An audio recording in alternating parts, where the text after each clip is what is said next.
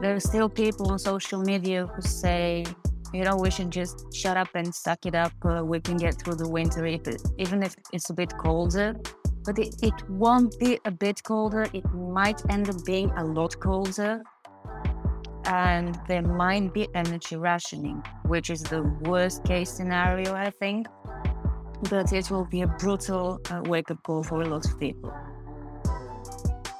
Welcome to the Political Economy Project with the goal of creating universal prosperity for today and future generations. My name is Evan Papp, and I'm the executive producer of Empathy Media Lab, which publishes content on labor, political economy, art, and culture, and we're a proud member of the Labor Radio Podcast Network. Today, I'm speaking with Irina Slav, who writes about energy, mining, and geopolitics for oilprice.com, with occasional gigs for Seeking Alpha and other news outlets. She also has one of the best Substack columns writing on energy.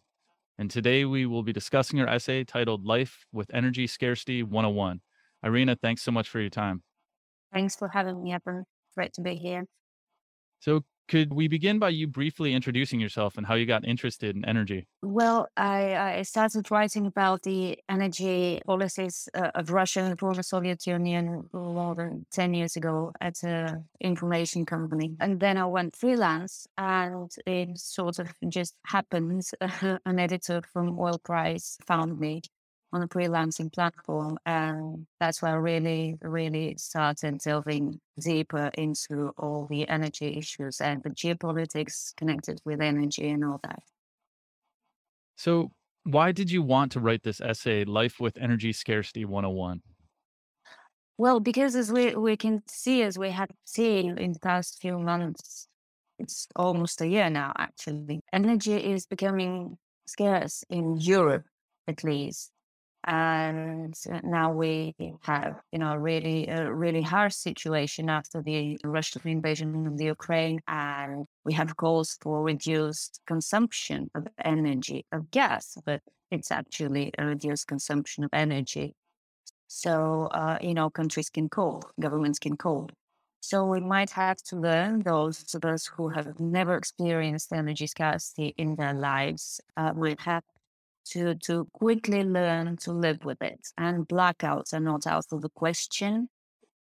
Um, I, I wrote this life of energy scarcity a while ago. I did draw on on the experience of people from Eastern Europe who actually had to live with scarcity for years and decades, especially in Romania. So these people know what this is all about. People in Western Europe don't seem to be aware of it, but they are becoming quickly aware of it. There are still people on social media who say, you know, we should just shut up and suck it up. Uh, we can get through the winter, if it, even if it's a bit colder. But it, it won't be a bit colder. It might end up being a lot colder. And there might be energy rationing, which is the worst case scenario, I think but it will be a brutal uh, wake up call for a lot of people. Some of my first experiences with the blackouts, energy rationing, and then just no access to electricity was as a Peace Corps volunteer in Southern Africa and Zambia. Right. And uh, even in the cities, you would have blackouts constantly and brownouts. And, and then in the rural areas, there was no electricity. And it it just kind of changes your whole schedule to revolve around the electricity cycle. And you you discuss this a little mm-hmm. bit about during the mid 1980s blackout in Bulgaria and and the recollection of these three hours on and three hours off. Could you talk about yeah. that experience? Well, I was really little at the time, so my, my memories are not all that clear. But as I wrote in that in that article, I remember my mother trying to fit in everything that requires electricity within this time. And actually, people's memories or, differ, or rather, the blackout durations in different towns differ. Some had four hours on, one hour off, two hours off, two hours on. It, it, it's really a bit confusing, but as you said, you need to reorganize your whole life uh, around, you know, electricity supply and it's not exactly a stress free thing. I remember, for example, in the evening when there was no power, we would sit and, you know, have dinner with candlelight. But my husband has much worse memories from his childhood in Romania. He had to actually, actually study and do his homework in candlelight.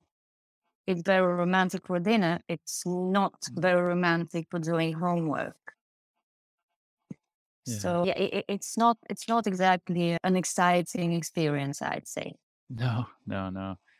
And you also focus a lot of your work on what are the causes behind this. And there there are a multitude of causes, but what are some of the reasons why there is this energy scarcity? And yeah, I want to just kind of pick this apart a little bit. Right. Well, I think we we rushed into the energy transition. When I say we, I mean Europe, the United States to to a bit lesser extent because of all the oil and gas you produce locally. But Europe really, really doubled down on this transition and it never governments never stopped to think if they're not actually rushing into it. Something I'd like to remind everyone who would listen is that the the problems with energy supply to Europe did not begin in February with the Russian invasion. They began last year. They probably began much, much further in the past, but the, the signs began to emerge last year in the UK and in Europe when gas prices began to rise because, among other things, low wind speeds, for example. As you say, there are many causes. I have been known to kind of pick on renewables, not because I am against renewables as such, I mean, wind and solar, but because I don't think they are being deployed rationally and optimally. It's like the, this haste to build as much wind and solar capacity as we can in the shortest possible period without thinking of everything that comes with it. Uh, for example, a lot of uh, wind and solar needs to be curtailed when there's a lot of wind and solar, but not so much demand. Uh, and then there is no solar at night or in the evenings when demand jumps. So there's this discrepancy between supply of renewable power and demand. It's the grid, any grid is a very finely tuned instrument. And I think most of us are really, really ignorant about it, really unaware of just how finely tuned it is and how important it is to have reliable sources of energy. Yes, oil and gas pollute and coal too, but now Germany is restarting coal plants. Yeah. Germany, the greenest of the green, you know, countries in Europe, they're restarting coal plants because they're being forced into it because of their own transition ambitions and the way they went about these ambitions.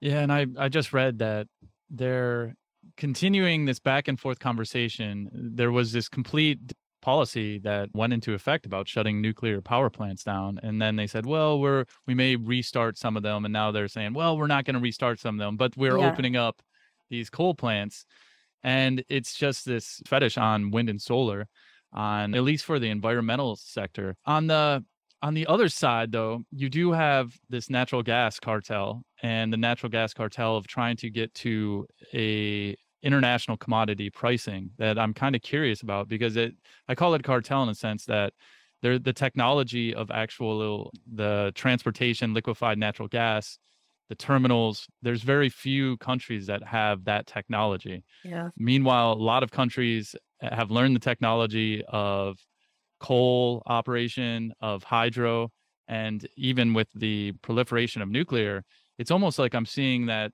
by one side of the inter- that the environmentalists of wind and solar are shutting down coal, hydro, nuclear, and so everyone's going to be on natural gas, which is going to be required to back up wind and solar. And as this moves into an international commodity pricing, spot pricing, the Henry Hub and things like that, then this the group that can control the technology of natural gas will be in a great place of continuing a, a very strong position of of controlling the the world global energy supply. Now this is mostly in the West because you know we see China has committed to a 450 billion dollar build out of 150 nuclear reactors. Russia is very strong positioned in its energy supplies. But I, I just want to kind of throw that conspiracy theory at you and see what you had to say. Well, I don't know. There was there was talk a while ago that Russia, Iran, and other large uh, gas producers in the east rather than the west could, you know, could uh, set up a group that's very similar to OPEC and uh, uh, work towards uh, international pricing. This hasn't happened now, but the fact is that some of the largest oil producers in the world are also the largest gas producers in the world. And uh, most of these countries in the East, such as Russia and, and Iran, do not have these ambitious transition goals that the US and Canada, two of the largest gas producers in the world, have. And these ambitions would eventually lead, if if you know work continues. These ambitions would probably lead to you know pressure on the gas industries in the countries in the U.S. and Canada to reduce gas productions, and they will. This will not be good for anyone. But I, I don't know. I don't think a, a gas cartel is happening unless, of course, you count uh, what Russia is doing to Europe right now, uh, right now, and Europe is helping greatly Europe is doing most of the work itself. It just goes to show that just like with OPEC, those countries that produce a lot of the gas that the world consumes have a lot of power, geopolitical power that they can exert as a weapon against other countries. So before coming on, I was listening to a little talk you you gave on the uh, the BAP chat. Right. Sanctions aren't working. Energy transition, episode twenty eight. Yeah. So sanctions aren't working, or maybe they are if there's some weird intention in a bifurcation away from Russia. But the other threat I see is that you see the European Union kind of coming apart. You see NATO coming mm. apart, and you know if Germany gets into the winter with no heat i i mean if they're the responsible thing for their government to do would be to work with russia then to try to like get that natural gas i don't know if they're going to do it or not and I, responsibles can be interpreted many ways and disagreed with in many ways but could you just discuss how the sanctions aren't working well, as as we spoke yesterday on the BAP chat, which is officially called the energy transition, but okay. I call it BAP chat because okay. our initials and sounds a bit funny, and we do have fun discussing these very serious issues. Well, the thing is that if you look at Venezuela, if you look at Iran, and if you look at Russia, the sanctions are not having the desired effect. And this is the, you know, ultimate requirement for successful action. They're having the opposite effect in all of these countries. Russia is raking it in because of higher prices for the commodities it exports, even if it exports its oil at a discount while Europe is suffering much, much more severe effects of these sanctions that it's approved and it passed and it's implemented. Just now, Europe is gobbling up all the Russian oil it can get its hands on ahead of the embargo. I don't really see this as very rational or even politically correct behavior because if, if you know, if we're being straight and blunt, it's all about political correctness. The moral high ground is just smoke mirrors. But, you know, if you want to, to implement an embargo against the supplier of a commodity, I mean, ha- have the decency to stop buying this commodity from it because it kind of betrays the, the purpose and Russia will make even more money from the oil it sells to Europe. But there's a silver lining kind of, that, um, you know, because Europe cannot rely so much on commodities imported from Russia, it will have to learn to, you know, to find new alternatives. And I don't necessarily mean US LNG because that's just swapping one dependency for another dependency. And the US might be a friend to Europe, to the European Union. But in geopolitics, there are no friends. Everybody looks after their own interests except the European Union. But uh, now I, I, read some interesting news today about fertilizers. Fertilizer plants across Europe are shutting down because of the price of gas. This is threatening global food supply because, like with LNG, Europe is importing fertilizers, pushing prices up, and making fertilizers a lot more expensive for developing nations in Asia and in Africa. Again, Asia and Africa will bear the brunt of European policies. And then they wonder why Asia and Africa are not on their side. But that's beside the point. I heard that some countries in Europe are now looking into using manure as an alternative to synthetic fertilizers, which is, if you think about it, really ecological, really green. And I think that's a good thing. The problem is it will take some time yeah. to, you know, to, to make it scalable. But yeah, yeah, there yeah. there are the silver linings are that they're really really small, but they're uh, they're a bit amusing, I have to say, because you know now we don't like animal farming because of methane emissions, but you would need manure to replace synthetic fertilizers. It, it's complicated situation for Europe right now. Yeah, it's it's almost like if you wanted to create more crises and you wanted to create after two and a half years of supply chain collapse from COVID policies shut yeah. down. And you wanted to create this whole situation of just uh, every, it wouldn't like, have worked as well. Yeah, yeah it, it, it, well, yeah, that's the thing. Like human intention yeah. is is just muddled oftentimes. And I also could you talk a little bit about oil and gas from Russia? I guess oil going to Saudi Arabia and then Saudi Arabia is buying Russian oil and then selling it to Europe or selling their own oil to Europe. What what is going on with that? Is that a laundering process or is No, no, no. Yeah. The the Saudis are importing refined products okay. from from Russia. Uh, and they're exporting crude oil. Okay. It's the uh, Russia is also exporting a lot oil, a lot more oil than before to India, and uh, there were media reports, really outrageous media reports, that the oil gets processed, refined into fuels in India, and then India exports these fuels to, to Europe and the US. The, the thing about oil is that the global economy runs on it. That's the end of it. You can't keep it in the ground because we're all dependent on it. And uh, keeping it in the ground, if it ever happens, will take decades, if not centuries, if we're still around. And as previous have proven against Venezuela and against Iran, even though these two countries are a lot less important geopolitically than Russia because they're not nuclear powers, even Venezuela and Iran managed to export some oil, granted a lot less than before. With Russia, this cannot happen because it was the largest single exporter of crude and fuels. You can't just stop this flow. It was something like 5 million barrels of oil daily. You, you, you don't have enough production from other countries to replace this, which again proves that sanctions are not the best solution to geopolitical and conflicts, and that also Europe really, again, rushed into these sanctions. And now they're talking about more sanctions. In the meantime, Russia is doing pretty well with its oil and gas, you know, revenues. And it can obviously afford to reduce flows to Europe, while Europe cannot really afford to have reduced supply of gas.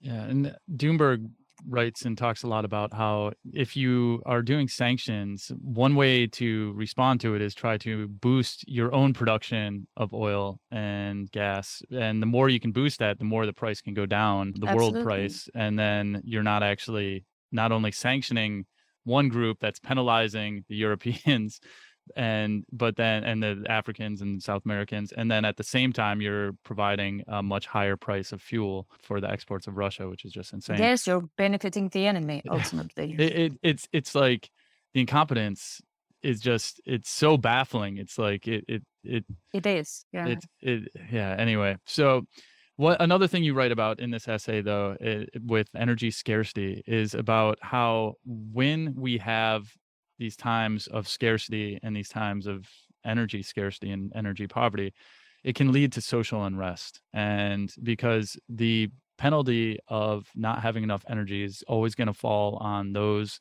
with the least, falling on the working class. And uh, do you see, foresee just more instability coming about in Europe and elsewhere? I do, yes. Unless politicians find ways to to control the situation, and I don't see a quick way of doing that. The news I've been reading from Europe and from the UK are just horrible. I mean, uh, in the UK, the energy price cap for households is being revised upwards and upwards pretty much every day. People in, in Britain, the poorest ones, were of course hit first but they will not be the only ones. Even middle income people are starting to suffer. In Germany, in France, more and more people are slipping into energy poverty. Uh, I saw today uh, Javier Blas from Bloomberg uh, had posted um, a chart of front uh, front day, next day uh, gas price, uh, electricity prices. Sorry, the, the prices were something like six hundred dollars per megawatt hour when just three years ago he said a hundred dollars per megawatt hour would have been considered really expensive. Uh, for now, most house, households are uh, sort of shielded by government politics, but this cannot go on forever. In Germany, they're going to pass on some of the additional price for gas to end consumers, which will be boosting their energy bills. And when people cannot pay their bills, they will eventually take to the streets if there's another. And uh, by the way, I hear that in Germany, the, the government is starting to control the narrative, saying that it will be far right extremists protesting, which is kind of clever because Germans are, I think, I'm left with the impression that they're very compliant, very rule following people. And if you if you're basically being told that if you go out to protest energy prices, you will be considered far right, a far right extremist, maybe this will stop some. But it's well, bluntly put, it will be a matter of just how bad it gets. If I can't pay my electricity bill, I wouldn't care if I'm being considered a far right extremist. I will go to protest. Yeah. Yeah. And it, when you create these vacuums of just these vacuums of leadership, you will get something that, that goes in there. That's something that, like, if a government falls, you will have the military come in and try to create some type of structure. Well, yeah, let's hope it won't get to that. But you will get more populist politicians because, in fairness, I, I think the, the term a populist politician, a populist, is really a really a stupid term because all politicians want to make the people happy. Yeah. Well, ostensibly. Yeah. So they're all populists, really. Yeah. But the question is who is actually doing something to to make their people, their voters happy, or at least less unhappy than they would be yeah. with another government. And there's also this disgusting narrative that's coming out too that's saying, well, you know, this is a great opportunity with this energy scarcity and austerity on the people that we can then really do this green transition. And which is, yeah. as we mentioned earlier, people are restarting coal plants and things like that. If that's really your biggest thing is carbon, it's it's not really moving there. But then on the other side, yeah, there there's going to be less energy the way it's going right now, and uh, some people are celebrating that and they're usually the wealthier kind of people. Uh, yeah, because they can afford to pay for their yeah. electricity, yeah, or buy a second battery for their solar rooftop system, things like that. Yeah, and I especially like this that the restart of coal plants uh, is only for a little while. Yeah, emissions are on the rise because demand for energy is rising and you're restarting your coal plants or extending their lives. In other countries in Europe, they're extending the lives of coal plants, delaying their retirement. But it's only for, for a little while, you know, until we cope with that crisis. And now the Belgian prime minister is saying that it could go on for a decade how's that for a little while? Yeah, and and if you're Germany, I guess you could cut down your ancient Bavarian forests and mine lignite. Yeah, imagine how green is that? Yeah, yeah, yeah. Especially right. after after the the latest COP 26 last November approved a declaration against deforestation. Yeah, but. Yeah, you need energy and it has to come from somewhere. If it can't come from the sun or the wind because there's not enough of uh, these uh, installations of this capacity that it would have to come from coal and from wood. Yeah. So, with the remaining time that we have left, I just want to focus on something a little more optimistic and a little more yes. future looking at what would be the right optimal energy mix. And so, you wrote an essay on your Substack on August 19th, but could you give a little preview of what is the optimal energy mix? Yeah, I actually wanted to sound out my readers because most of them are really knowledgeable in the energy field. And it seems that sees the optimal energy mix differently in accordance to their own, you know, priorities. For example, someone who really believes that we need to transition away from fossil fuels sees the optimal energy mix as featuring wind, solar, nuclear, and some gas for backup. This was really interesting. You still need backup from fossil fuels, but it's it's uh, you know it's uh, worth noting that a lot of these people saw nuclear as big part of any future grid. For me, I'm not a specialist. Far from it. I, I think the key is self sufficiency. Not every country can have any degree of it. I mean, look in Japan, it has no space for solar. It has space for offshore wind, but it's it's a densely populated country. That won't be enough. So Japan is a really huge importer of fossil fuels. So it would depend on the country, but I, I do think that if you do have some resources, like Bulgaria, for example, has coal, quite a bit of it. And so we're not as green as France with its nuclear power plants, but we do have a steady supply of locally produced energy. Of course, it's not the cleanest energy, and uh, coal, especially as highly polluting, needs to be tightly regulated so emissions are minimized as much as possible. But I still think, even with emissions, that local is better when when you have it, if you have it.